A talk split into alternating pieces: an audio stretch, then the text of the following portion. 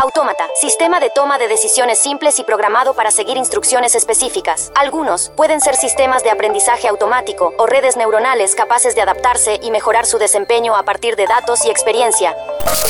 En un punto de la historia, el futuro se encuentra con el presente. Gracias a la inteligencia artificial, ahora es posible diagnosticar el Alzheimer mucho antes. Y la realidad supera lo que alguna vez fue ficción. Autobuses que circulan de manera autónoma o máquinas que trabajan en hospitales, atienden a los pacientes o desinfectan las habitaciones. El mundo está cambiando y la inteligencia artificial llegó para quedarse.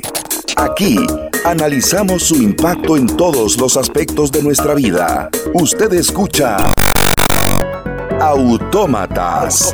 Inteligencia artificial ahora. Una producción de Radio Monumental.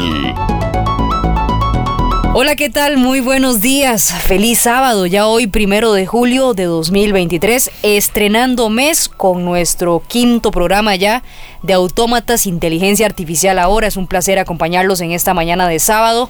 Abrazo enorme a toda la gente que está en carretera, la gente que está también en la casa con nosotros tomándose un cafecito en esta mañana de sábado, la gente que está trabajando, que continúa su jornada laboral durante el fin de semana y por supuesto también a la gente que fuera del país se conecta a través de nuestra señal internacional para informarse, para acompañarse con nosotros y en este espacio de autómatas también para aprender. Les saluda Febe Cruz, directora de Noticias Monumental.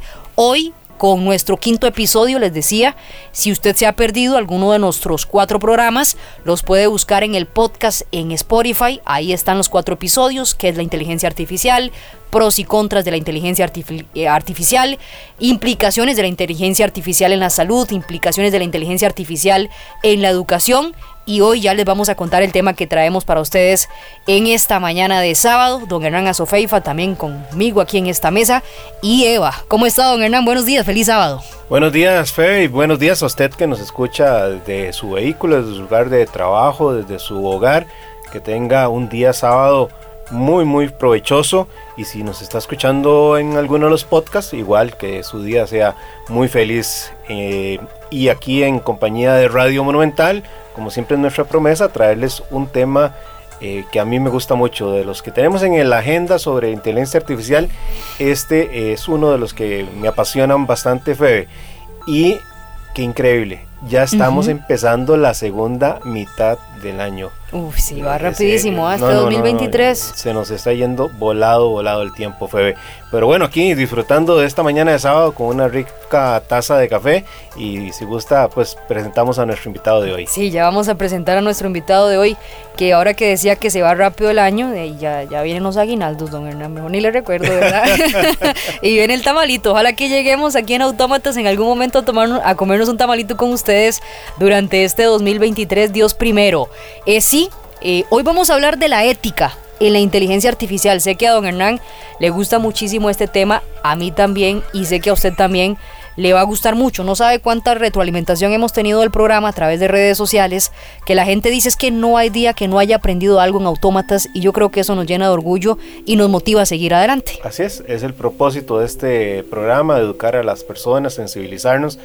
Si en este mundo eh, actualmente estamos siendo afectados o impactados con la inteligencia artificial, eh, tengan claro que en los próximos años no va a ser menos, va a ser más, va a estar más integrado con todos nosotros. Y la mejor manera pues es comprender qué es la inteligencia artificial y cómo podemos sacarle provecho para nuestras vidas, nuestros trabajos profesionales, tener un mejor mundo, un mejor planeta, todo lo que puede hacer la inteligencia artificial, por ejemplo en el entorno ecológico para preservar el planeta. Ya tendremos un, un capítulo dedicado a este tema, Febe. Sin duda alguna, es que como lo dice don Hernán, la presencia de la inteligencia artificial es cada vez mayor pero su desarrollo también tiene una cara B, que es que la inteligencia artificial puede generar consecuencias negativas para los individuos y para la sociedad, y ahí es donde entra el juego la ética en la inteligencia artificial. De hecho, de eso se trata nuestro episodio de hoy. Un mal uso de la inteligencia artificial puede incrementar las desigualdades o un algoritmo mal programado puede significar la discriminación de una persona en la toma de una decisión. Así que ese será nuestro tema. Déjeme darle la bienvenida a nuestro invitado de esta mañana, además de Eva, que ya casi la vamos a sumar, don Edwin Estrada, abogado y experto en tecnología. Don Edwin, ¿cómo está? Muy buenos días, feliz sábado. Buenos días, Febe Do Hernán. Eh, feliz sábado para ustedes y todas las personas que nos están escuchando. Muchísimas gracias por invitarme a este quinto programa. Aprovecho para desearles muchos éxitos y felicitarlos también por esta iniciativa eh, en virtud de que la tecnología de información y comunicación es transversal a todos los sectores. Todos los días la incorporamos más a, nuestra, a nuestro diario eh, vivir, valga la redundancia, y es necesario pues crear estos espacios de reflexión porque eh, tenemos clarísimo que eh, todas estas nuevas tecnologías y hablando específicamente de la inteligencia artificial nos ofrece eh, muchas herramientas, nos ofrece, nos ofrece muchas oportunidades de, desarrollo. Sin embargo, como usted decía, Febe, hay, un lado B y precisamente es ahí donde por medio de la ética tenemos que pues dialogar y discutir qué se puede hacer y qué no se puede hacer eh, a través de, esta eh, tecnología, de esta aplicación, porque eh, cosas podrían hacerse, muchas, muchas, ¿verdad? Muchas cosas podrían hacerse. Sin embargo, tenemos que sentarnos a meditar, a pensar y a discutir qué es lo que se debe hacer y qué es lo que no se debe hacer. Bueno, de hecho déjeme sumar también a nuestra panelista, Eva, la primera voz a base de inteligencia artificial de un medio de comunicación en Costa Rica. Ya ustedes la conocen porque ha salido con nosotros aquí en Autómatas, en las crónicas digitales de Noticia Monumental toda la semana. Que estuvieron buenísimas las de esta semana. estuvieron, muy buenas. Sí, sí, sí, me, encantaron. Bueno, para que la gente las, las sintonice con nosotros todos los días en nuestras emisiones de Noticia Monumental 5 y 30 de la mañana, 11 de la mañana y 7 de la noche. Ahí Eva tiene su sección y también siempre nos cuenta novedades en materia tecnológica. Pero bueno, Eva, eh, ayúdanos con una breve introducción sobre la ética en la inteligencia artificial en esta mañana. Adelante. La ética en la inteligencia artificial se refiere a las consideraciones morales y éticas que surgen con el uso y desarrollo de la IA. Esto incluye temas como la privacidad de los datos, la transparencia, la responsabilidad y la equidad en la toma de decisiones de la IA. Para una mejor comprensión les dejo tres ejemplos que ilustran la importancia de la ética en este campo. Sesgo en los algoritmos de IA. Un ejemplo de la importancia de la ética en la IA es el sesgo en los algoritmos. Por ejemplo, en 2018 se descubrió que un algoritmo utilizado en los Estados Unidos para predecir la probabilidad de que un criminal reincida tenía un sesgo racial. El algoritmo tendía a predecir incorrectamente que los delincuentes negros eran más propensos a reincidir que los blancos. Este caso subraya la importancia de garantizar que los algoritmos de IA se desarrollen y utilicen de manera ética y justa. Privacidad y seguridad de los datos. Otro ejemplo es el uso de inteligencia artificial en el análisis de datos personales. Por ejemplo, las empresas de tecnología utilizan IA para analizar nuestros datos y comportamientos en línea. Si bien esto puede mejorar la experiencia del usuario, también plantea serias preocupaciones éticas sobre la privacidad y la seguridad de los datos. Es esencial que las empresas utilicen la IA de manera ética, protegiendo la privacidad de los usuarios y utilizando los datos de manera responsable. Autonomía de las máquinas. Finalmente, un tercer ejemplo es el desarrollo de armas autónomas, también conocidas como robots asesinos. Estas armas, que pueden seleccionar y atacar objetivos sin intervención humana, plantean serias preocupaciones éticas. Muchos expertos argumentan que los humanos siempre deben tener el control final sobre las decisiones de vida o muerte en el campo de batalla.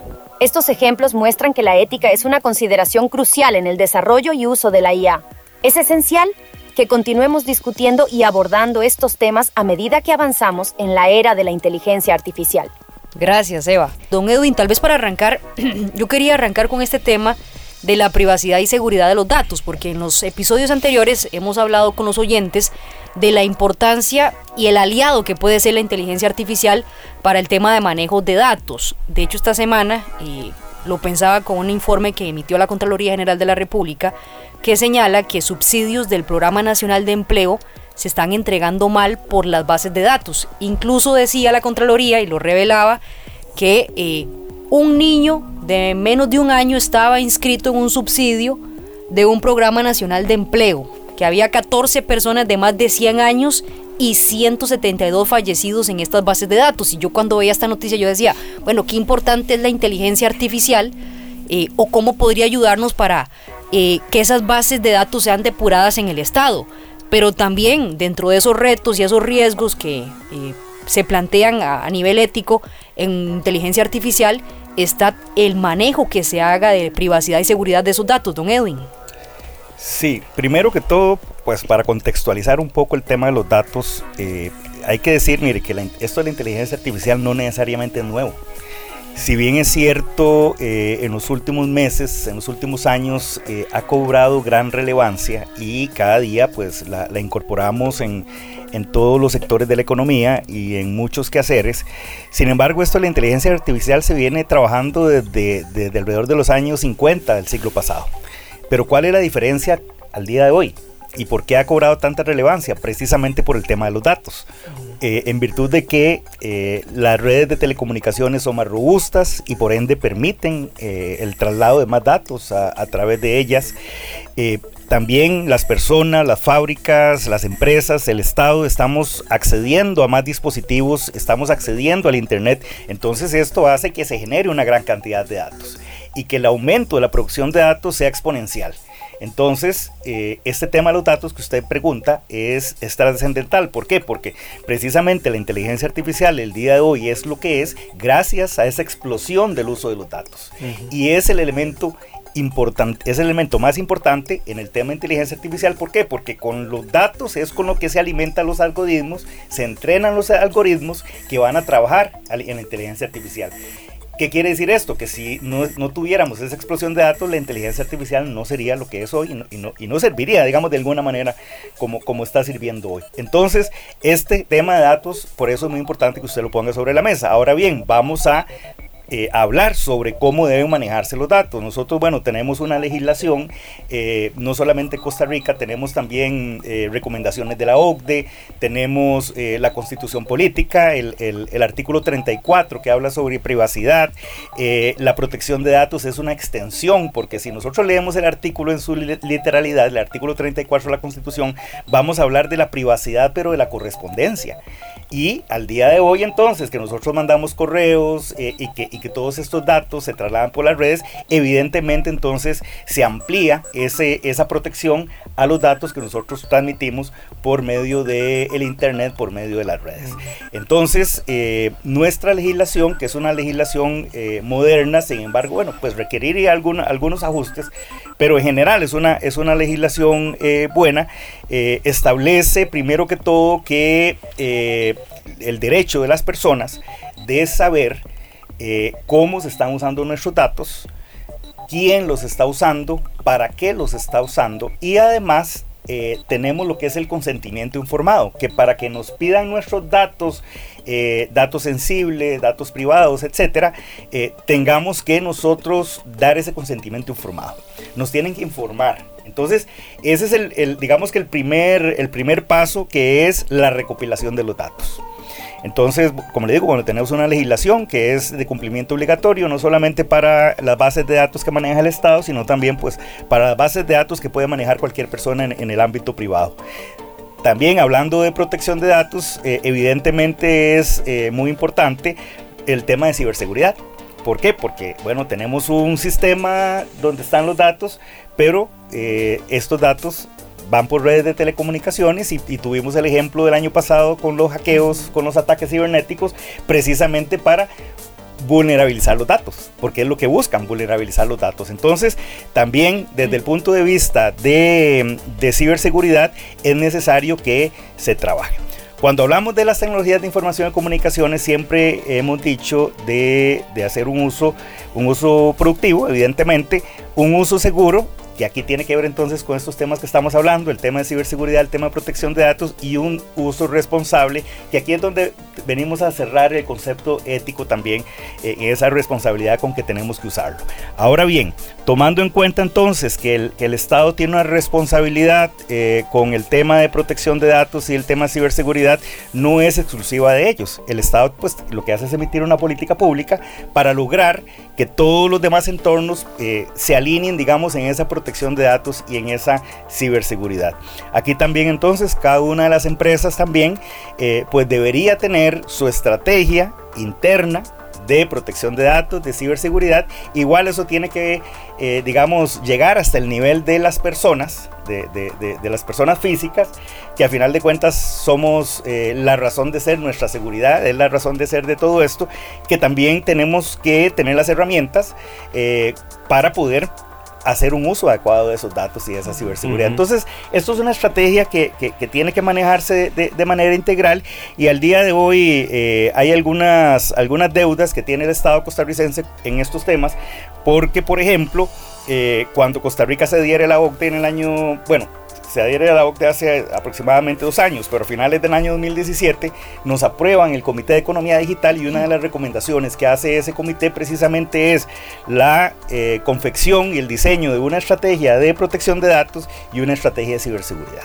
En estos momentos la estrategia de protección de datos ni siquiera tenemos un borrador de la misma estamos hablando que son 6, 7 años después de, de, esa aprobación de ese comité y si bien es cierto hay una estrategia de ciberseguridad, pero vemos que, em, por ejemplo, los ataques que tuvimos el año pasado, el, el, las, los funcionarios del MISIT, que son los que se encargan de atender esto por medio del CECIR, que es este centro de atención y, y, y prevención de, de, ataques cibernéticos, pues hizo lo que pudo hacer con los pocos recursos que tenía. Entonces aquí hay que eh, dotar a estas instituciones y a todas las demás instituciones de los recursos necesarios pues para que puedan mantenerse eh, actualizados en esa prevención de los ataques cibernéticos para robar nuestros datos. Eh, en fin, es, es, una tarea pues bastante ardua que requiere de la acción de, mucho, de muchos actores. Yo hace bastantes años, hace, no sé, 25, 30 años, don Edwin, me dio por, por ser medio autodidacta en la eh, construcción, uso de software para, para, programación. Y uno de los libros que leía en, en, aquella época, que yo creo que es un principio todavía sumamente vigente, es si basura se ingresa, basura se saca. Es decir, si usted programa metiendo basura, pues los resultados van a ser también de basura. ¿Y por qué traigo a colación esto? Por lo que bien apuntabas, la inteligencia artificial, una de sus grandes virtudes, de, sus grandes aportes a la humanidad, es procesar volúmenes gigantescos de información que nosotros como personas nos demoraríamos años, meses haciendo análisis cruzados, juntando aquí y allá diversas eh, bases de datos e información para obtener tendencias de lo que sea. Entonces, el asunto es que esta inteligencia artificial se debe programar y el tema de la ética pasa por evitar que hayan sesgos. ¿Por qué? Porque si a Hernán Asofeifa le gusta el color azul, eh, va a programar esa inteligencia artificial para decirle a todo mundo que el color azul es el color más bonito que hay en este planeta. Y ahí es donde nos enfrentamos precisamente a el tema de la ética. Y, va más allá de un tema de, gobierno. El gobierno sí debe dictar eh, políticas y debe de, tener eh, el desarrollo contra esas bases de datos de inteligencia artificial conforme vayamos avanzando en, el desarrollo humano. Por ejemplo, a nivel de la caja costarricense de Seguro Social, a nivel de ayudas eh, de alimentos de vivienda, bajo qué principios a las personas se le van a dar medicinas, casas, subsidios económicos, etcétera. Y esto sucede porque si se dan esos sesgos, puede ser que personas que no necesiten o que no cumplan con los requisitos estén recibiendo esas ayudas como está sucediendo hoy día con los humanos. Y se supone que la inteligencia artificial lo viene a analizar esa gran cantidad de datos para tomar decisiones objetivas, sin sesgos. Y entonces ahí es donde yo digo que el tema de la ética resulta eh, un tema sumamente importante, sumamente interesante, porque implica la participación del gobierno con todas sus instituciones para todo lo que corresponda, pero también de una empresa privada. Así como Google o Facebook recogen todos nuestros datos y pueden influir a través de una inteligencia artificial a creer que X cosa es una normalidad, eh, porque hay un sesgo en esa información, hace que la Comunidad Económica Europea dicte eh, protocolos de recomendación diciéndoles a las empresas privadas divulguen cuál es la forma en que ustedes están trabajando para que la gente sepa a qué atenerse cuando vaya a utilizar esa AI que te hace ilustraciones, que te construye textos, que conduce un vehículo, eh, que va a discriminar entre matar un animal o escoger una persona en caso que tenga que tomar la decisión el vehículo. Ese es el tema de, la ética, eh, don Edwin. Claro, mire, em, definitivamente la, inteligencia artificial, los algoritmos están entrenados por personas, cada persona pues tiene su, tendrá sus principios, tendrá sus valores, tendrá su, propia ética sobre, sobre distintos temas. Eh, partiendo de ahí, segundo, em, usted hablaba de, em, de un tema muy importante que es y que está puesto sobre la mesa por los especialistas en este tema, que es la trazabilidad. Eh, primero, saber quiénes están detrás de, de, estas herramientas, saber quiénes están incorporando estos datos, cómo se están entrenando, por qué eh, una eh, herramienta de inteligencia artificial va a tomar una decisión para un lado o para el otro esto es necesario y eh, hay eh, pues principios eh, que han sido emanados, por ejemplo, por parte de la, de la OCDE, que nosotros somos parte, que incluso algunos de esos principios fueron asumidos por el G20. Por ejemplo, también hay regulación europea en la Unión Europea y, y tiene un artículo muy interesante, que es el artículo 22 de su reglamento, que establece que cuando una, una decisión vaya a impactar eh, jurídicamente a una persona no debe ser tomada exclusivamente con inteligencia artificial, sino tiene que tener al final un control por parte de las personas. Y son las personas físicas las que tenemos que tomar la decisión. ¿Por qué? Porque eh, la, las personas físicas o los seres humanos tenemos algo que no tienen la inteligencia artificial hasta ahora que es, eh, son tres características. Primero que todo la libertad, segundo la conciencia, el discernimiento y tercero la voluntad, la capacidad de elegir entre sí o no. Eso es muy importante porque eso es una, una, una, característica, una característica que nos permite diferenciarnos eh, de, la inteligencia artificial eh, y que va a permitir tomar las decisiones más apegadas a, principios supremos que tenemos los seres humanos que buscamos, como la equidad, como la justicia eh, y algunos otros principios pues que nos hacen vivir eh, en una sociedad y, en un estado en un estado de paz, digamos. para hacerlo más gráfico, voy a ponerle este ejemplo a la audiencia y, yo creo que va a ser todo un tema de discusión. Si una eh, inteligencia artificial que precisamente carece a hoy de esos tres elementos que apuntabas, tiene que escoger entre la vida y la muerte de un niño o un anciano, depende de cómo haya sido programada, qué sesgo tenga para decir a quién escoge. Porque probablemente si es del lado de nuestra sociedad eh, occidental, vamos a, escoger, probablemente diría yo que quien la programe va a escoger la vida de un niño. Pero en otras culturas y en otras sociedades prevalece más la vida por el respeto de los adultos mayores y se escogerá esa. Entonces es un claro ejemplo que demuestra la importancia que tiene la ética en este tema de la inteligencia artificial, don Eddie. Claro, ese, ese tema también es interesante porque la ética tiene que ver con un tema geográfico. Depende de la cultura de cada uno, pues será, serán los sesgos que, podrían darse.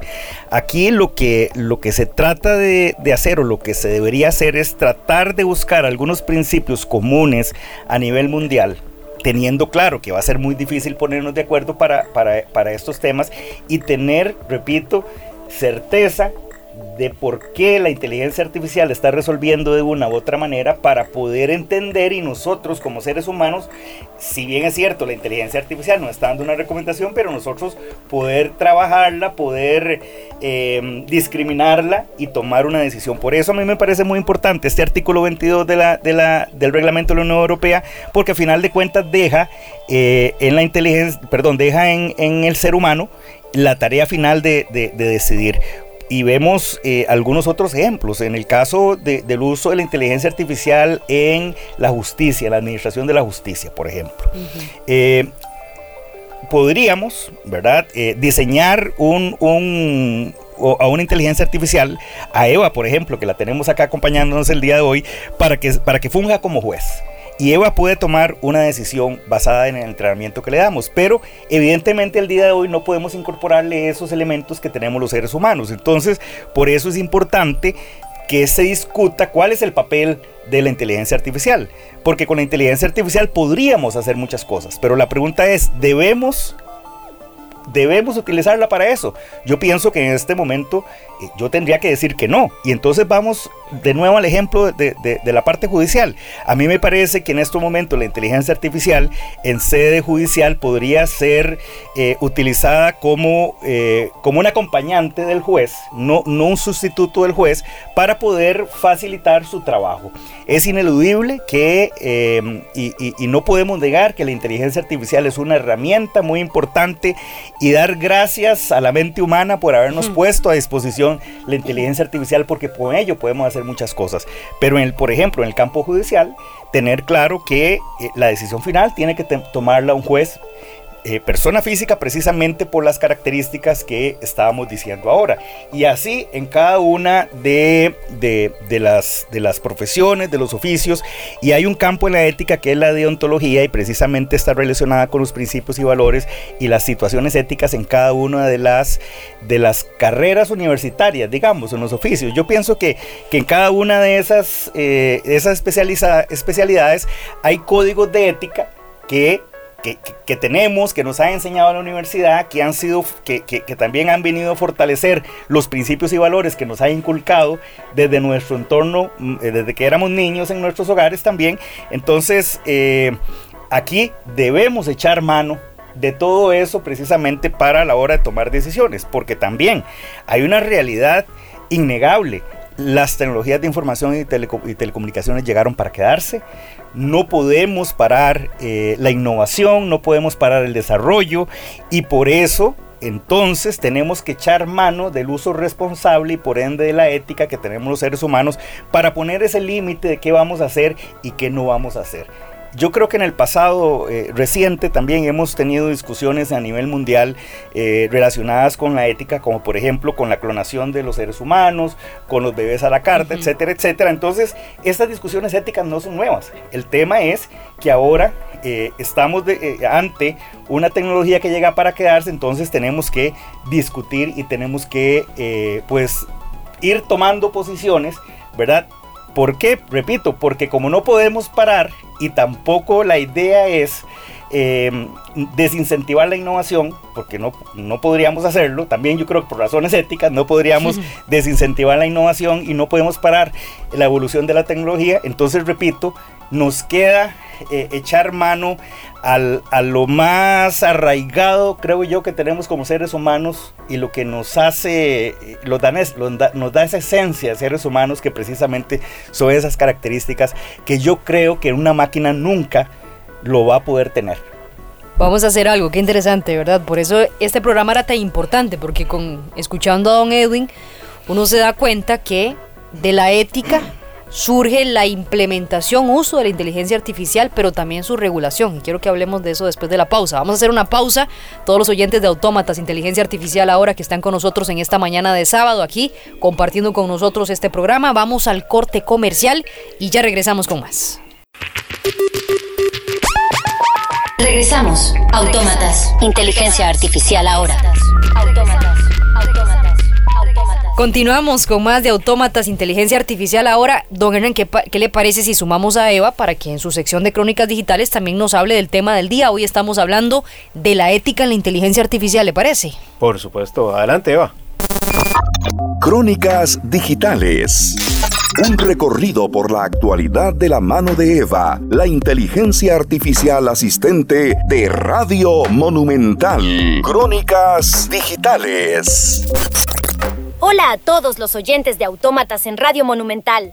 Soy Eva, su inteligencia artificial residente, siempre lista para compartir con ustedes las últimas crónicas digitales. Hoy tenemos una historia sobre la ética en la inteligencia artificial, cortesía de la UNESCO, Imagínense por un momento un mundo donde las máquinas toman decisiones por nosotros, dirigen nuestras elecciones y a veces incluso saben más que nosotros. Bueno, no necesitan imaginarlo, porque ya estamos viviendo en ese mundo. La inteligencia artificial está en todas partes, desde nuestros teléfonos, hogares, hasta nuestros vehículos, y aunque puede ser una herramienta increíblemente útil, también puede plantear algunos desafíos éticos serios. ¿Bajo qué valores toma decisiones por nosotros? Aquí es donde entra la UNESCO. En noviembre de 2021, esta organización adoptó la recomendación sobre la ética de la inteligencia artificial. ¿Y qué significa eso? Bueno, es básicamente un conjunto de reglas y valores que todos deberíamos seguir cuando se trata de IA. La idea es que, aunque la inteligencia artificial puede ser una herramienta poderosa para resolver problemas como el cambio climático, también puede ampliar las brechas de género existentes y consumir una gran cantidad de energía, por ejemplo. Por lo tanto, necesitamos reglas para asegurarnos de que estamos utilizando la IA de una manera que beneficie a todos y minimice los posibles daños. ¿Qué significa todo esto para nosotros, los usuarios cotidianos de la IA? Bueno, significa que podemos esperar que las empresas y los gobiernos tomen decisiones más éticas sobre cómo utilizan la IA y eso es algo bueno para todos nosotros. Así que la próxima vez que uses tu teléfono o conduzcas tu vehículo, recuerda que hay un conjunto de reglas y valores que deberían guiar cómo se utiliza la inteligencia artificial. Crónicas digitales. Autómatas, inteligencia artificial ahora. Gracias, Eva. Que ojalá fuera tan fácil, ¿verdad? Esa, esa lista de reglas, valores, principios que, que que regulen cómo debería utilizarse la inteligencia artificial, porque yo no sé si a usted les ha pasado, don Edwin, don Hernán, que siempre que uno eh, habla en un foro sobre ética, un programa, una mesa, digo, obviamente la, ética tiene valores de subjetividad enormes, es ético según quién, ¿verdad? yo creo que eso es, lo que hablamos en el corte comercial. Ese es el gran reto de la implementación de la inteligencia artificial. Ahora en el corte comercial aquí teníamos una discusión sobre eso. Según quién es ético esto o lo otro. Si ya es difícil como sociedades ponernos de acuerdo en temas eh, ¿verdad? nacionales, sociales, educativos, económicos, de qué sería ético y no sería ético, con un tema como la tecnología y la inteligencia artificial es más difícil. Por eso yo creo que también el tema no solamente de la implementación, sino la regulación, que es el gran debate, don Edwin, parte de una perspectiva muy subjetiva, ético según quién. Claro, mire, eh, uno se pregunta, ¿hay que regular o no hay que regular? Aquí hay que tener algo muy claro y que era lo que estábamos hablando anteriormente, que no pretendemos desincentivar la innovación, no pretendemos parar el avance tecnológico. Sin embargo, a través de la ética, nosotros tenemos que establecer, y bueno, ya hay, los podemos revisar rápidamente, hay establecidos algunos principios eh, que, que creo que son muy comunes. El primero de ellos es que el uso de la tecnología, y en este caso la inteligencia artificial, debe estar al servicio del ser humano, debe estar para facilitarnos la vida y no para controlarnos, no para quitarnos la libertad y no para manipularnos. Yo creo que en términos generales eso podríamos estar todos de acuerdo porque además recordar que el, tema libertad, que es un principio fundamental, es inherente al ser humano y ni siquiera necesita ser reconocido para eh, que, tengamos ese, ese, ese derecho humano intrínseco. Otro, otro tema importante también es eh, que el ser humano nunca pierda el control de la toma de decisiones. Esa debe ser una, un norte que debe, en el cual debe dirigirse toda la, discusión y toda la, posible regulación que se haga. Entonces, que el ser humano no pierda, repito, el control de la inteligencia artificial. Para poder, perdón, para poder eh, hacer con ese discernimiento, ¿verdad? Y, esa, y esas características que mencionamos que tiene el ser humano, tomar la última decisión. Y otra cosa, perdón, don Enán, que lo, que lo interrumpa. Y el otro elemento también es que hay distintos tipos de riesgo, porque nosotros podemos utilizar la, inteligencia artificial para labores básicas en, nuestro en nuestros hogares, en nuestro trabajo, pero también podríamos estar tomando decisiones eh, sumamente importantes que tengan un impacto país. Entonces, primero que todo, tenemos que tener claro cuál es el riesgo del uso de la inteligencia artificial. Entonces, por ejemplo, si yo lo que quiero es que me dé una lista, no sé, de, cuáles son los mejores países para viajar, etcétera, etcétera, pues yo no veo ningún problema. Pero si ya vamos a entrar a otro tipo de, decisiones en las cuales, por ejemplo, eh, vayámonos al ejemplo del juez que, que yo pretenda que la inteligencia artificial me diga si la persona es culpable o no es culpable y qué pena le vamos a poner. Entonces ahí definitivamente, además de no perder el control, ahí en ese caso mi criterio es que la inteligencia artificial no tiene que tomar la decisión final. Entonces por eso debemos abocarnos a revisar a la hora de utilizar para qué lo estamos usando y qué riesgo implica el uso en cada una de esas tareas. Mira, digamos que en términos generales estoy de acuerdo, porque, porque creo que hay algunas matices que son de orden filosófico y yo creo que daría para dos o tres programas más. Pero bueno, digamos que en tesis de principio estoy de acuerdo. Lo que quería apuntarte es que a pesar de que señalas que esos tres principios deberían de ser, la realidad de hoy es que no, es, no está siendo así. Ya hoy tenemos muchísimas inteligencias artificiales que son prácticamente cajas negras porque te dan resultados sin que sepamos ¿De dónde vienen? ¿Cómo, provienen? ¿De, dónde, ¿De dónde provienen? Y por supuesto que como personas tenemos el derecho de saber, si vos me haces esa lista de 10 países, por lo menos yo entender bajo qué criterios quien hizo el diseño está haciendo esa recomendación, porque podría ser de que sea un aventurero y entonces sus, sus 10 países sean países de aventura o podría ser de playa, por poner, por poner un ejemplo.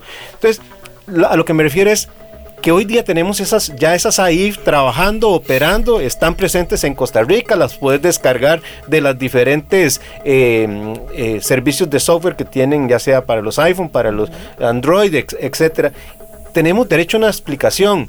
Y quiero remontarme a un caso que hace como dos o tres meses sucedía en los Estados Unidos, que tiene que ver con la seguridad social porque las habían hay un grupo de ONGs que están haciendo un reclamo diciendo es que hoy día le asignan un beneficio a Edwin, pero no, los responsables de la asignación de esos beneficios sociales no saben por qué se la están asignando a Edwin, porque están utilizando inteligencia artificial eh, construida por una empresa privada y esa empresa privada no divulga, y el tema ahí está, la ética con la que se construyó e, e, ese análisis de datos, esos cruces de datos, esa toma de decisión sobre los datos. Y ya hoy por hoy los tenemos sobre la mesa, están en el día a día de nuestras casas. Por ejemplo, un caso común y silvestre hoy día. Pones en el Waze, necesito ir a Central de Radios y te dice hay tres rutas. ¿Cuál de nosotros tres sabe con qué criterios de decisión escogió esas tres rutas? Seré muy ingenuo pensar que tal vez me está mandando por una ruta donde hay patrocinadores que compraron publicidad para que me haga pasar por ahí. Vea, don Hernán, eh, yo creo que estamos de acuerdo, Hernán. Ahora usted dijo que está de acuerdo con la mayoría de las cosas. No, yo creo que estamos de acuerdo. ¿Por qué? Porque, vamos a ver, cuando yo hablo de que debe ser usado para, para las personas, de que las personas no somos las que tenemos que tomar la decisión final, de que no nos quite la libertad, estoy hablando de una aspiración. Eso es una aspiración. Y yo coincido con usted en que no necesariamente está pasando eso. Entonces, como no necesariamente está pasando eso, es donde tenemos que entrar a regular. Y para eso tenemos que regular, porque no está cumpliendo con esa aspiración. Entonces ahora usted me está hablando de, las caja, de la caja negra. Evidentemente, algo que están discutiendo los especialistas a nivel mundial es la transparencia. Y precisamente es eso que me está diciendo usted. Como sabemos que son personas las que están incorporando los datos, y no, no hablemos de personas, hablemos de países. hablemos de países eh, que están trabajando en inteligencia artificial y, hablemos, pensemos en un país que tenga unos principios y valores antidemocráticos, etcétera, etcétera, que es la que está trabajando en estos momentos esa inteligencia artificial. Entonces, sí, yo creo que algo que tenemos que regular, don Hernán, es precisamente el tema de transparencia, poder darle trazabilidad por qué la inteligencia artificial está tomando la decisión que está tomando, quién está detrás, cuáles son los datos que, se incorporaron y aún así tratar de tener esta información y aún así, si estamos hablando de que vamos a tomar una decisión por medio de la inteligencia artificial de casos extremadamente graves, y yo creo que ahí tenemos que sentarnos, y parte de la ética es pensar de las acciones que nosotros vamos a tener quiénes son, cuáles son las posibles consecuencias de esas acciones que nosotros vamos a hacer, si hay personas que van a ser impactadas, ¿cómo van a ser impactadas en esas, esas personas? Entonces, repito, si nosotros vamos a hacer una inteligencia artificial para un caso muy grave, por ejemplo, como eh, tomar una decisión si vamos a operar, a quién vamos a operar eh, en, la caja del Seguro Social, ¿verdad? Entonces ahí, repito, la decisión, por un lado, tiene que ser tomada por una persona física, pero también tenemos que tener certeza de por qué la inteligencia artificial está tomando esa decisión, quiénes están por detrás, porque cualquier cosa puede pasar.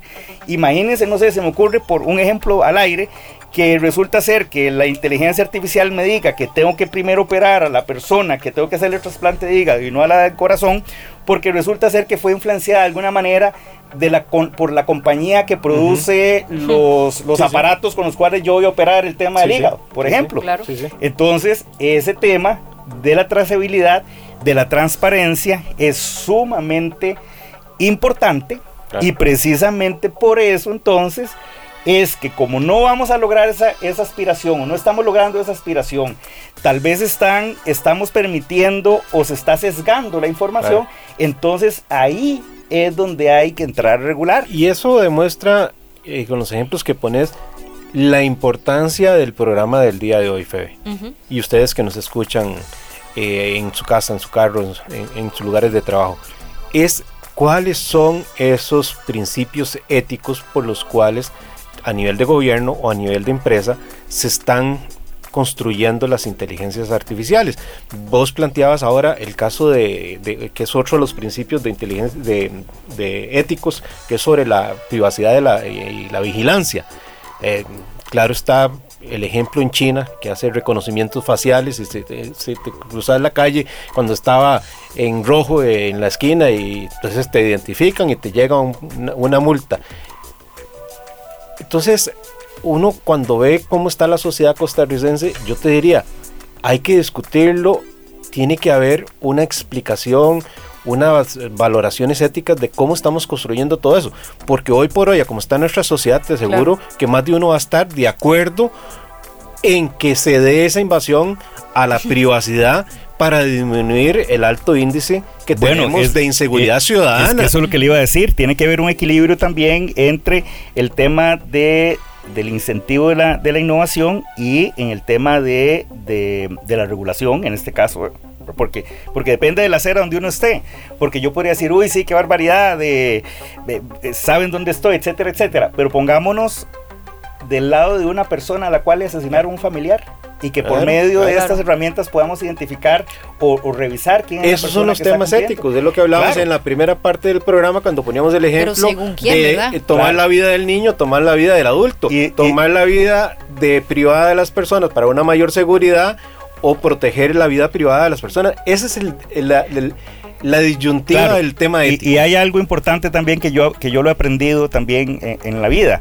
Uno puede tomar una decisión hoy pero esa decisión, mañana, tal vez una decisión, tomé una decisión porque me está sirviendo, pero mañana no me puede servir esa decisión que yo tomé. Entonces eso también tenemos que tenerlo claro en esta, en esta discusión. Y, por ejemplo, cuando, cuando nosotros vemos los principios de la OCDE, habla de, em, de beneficiar a las personas eh, y al planeta también. Ahora usted hablaba del tema de, de, la, de esa unión importante que hay con el medio ambiente, con el calentamiento global.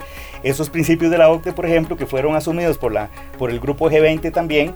Eh, otra cosa, deben, deben, deben diseñarse de manera que respeten los derechos humanos que respete el Estado de Derecho, que respete los valores democráticos, la diversidad, este tema de, los, sex, de, de, los, de los sesgos también, eh, y eh, en este otro caso también la, la, UNESCO se ha permitido hacer algunas recomendaciones de principios, que es lo que hemos hablado hoy. Hoy hemos hablado también de transparencia, hemos hablado de la supervisión y la determinación humana, hemos hablado de la conciencia, también de la alfabetización digital, eso tiene que ver con la alfabetización digital y también tiene que ver con los principios y valores, repito, que nos han enseñado en nuestros hogares, porque ahí es donde nos enseña en, en primera línea la, ética con la cual nosotros la robustecemos conforme vamos avanzando en esto que se llama vida.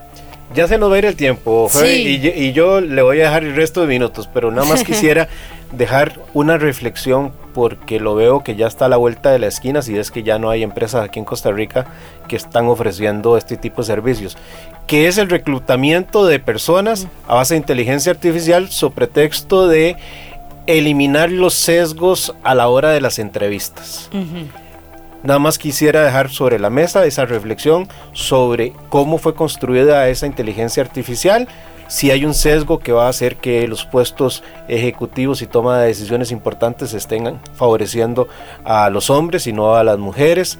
En fin, creo que es una meditación que le quedará a cada empresa a la hora de contratar estos servicios. Averiguar muy bien si hay sesgos, si hay buena información eh, equilibrada en esa inteligencia artificial. Y eso lo podríamos aplicar también para el Estado, don Hernán, cuando lleguen, ¿verdad?, ese tipo de herramientas a decisiones que tenga que tomar la caja decisiones que tenga que tomar el MEP. Las, citas de la caja. Si usted tiene una beca o no tiene una beca, si usted tiene un bono viviendo o no tiene un bono primero usted o pero primero otra persona. ¿Verdad? Yo creo que ese, es el gran dilema y, el gran tema que pusimos sobre la mesa. Don Edwin, aprovechando los últimos minuticos que nos quedan de programa, hay otro de los temas que... Eh, leyendo varios artículos del país de España sobre el tema de la ética, la inteligencia artificial, ponían sobre la mesa el desempleo, ¿verdad? esos principios éticos que se tienen que tomar en cuenta a la hora de generar este tipo de herramientas para dejarlo a uno sin trabajo o no dejarlo a uno sin trabajo. Es otro de los dilemas éticos que están planteando los expertos alrededor de la inteligencia artificial. Es un, es un tema muy importante también y hay que recordar de, desde el advenimiento de la humanidad, eh, desde que por ejemplo eh, pudimos controlar el fuego, inventar la rueda, han habido labores que se han ido dejando de lado. Por ejemplo, en algún momento había un señor que se llamaba el Sereno, que era el que iba pagando lucecita por lucecita la calle, y bueno, se quedó sin trabajo cuando, cuando, cuando ya vino la, energía eléctrica. el despertador, ¿verdad? Usted lo había contado. No, ese fue Adrián. Que, que, él iba despertando a la gente en la mañana cuando no existían las alarmas. Así es, también. Entonces, eh, bueno, es, parte de los retos que ofrece no solo la inteligencia artificial, sino el uso de las tecnologías de información y comunicaciones. Y, en esta coyuntura que estamos viviendo más que en cualquier otra época. ¿Por qué? Porque el cambio que estamos viviendo ahora es, eh, no hemos tenido noticia en la historia de la humanidad de, de este cambio. Y tanto es así que yo me atrevería a decir que estamos entrando en una nueva era de, la historia de la humanidad. Esto es definitivamente para, entrar en una nueva era porque son cambios que nunca vistos y, que, y que, que, tiene que ver con, todo, ¿verdad? Entonces, eh, bueno, que, y es una realidad, llegó para quedarse. Entonces, bueno, ¿qué es lo que hay que hacer? Primero que todo, eh, cuando hablábamos del uso, por ejemplo, de inteligencia artificial, eh, el tema de que si va a sustituir un juez, mire, yo creo que no va a poder sustituir un juez, no va a poder sustituir a una persona. ¿Por qué? Porque yo no creo que al menos durante mucho tiempo el ser humano tenga la capacidad de eh, crear una inteligencia artificial que piense exactamente como el ser humano y que tengamos esas características.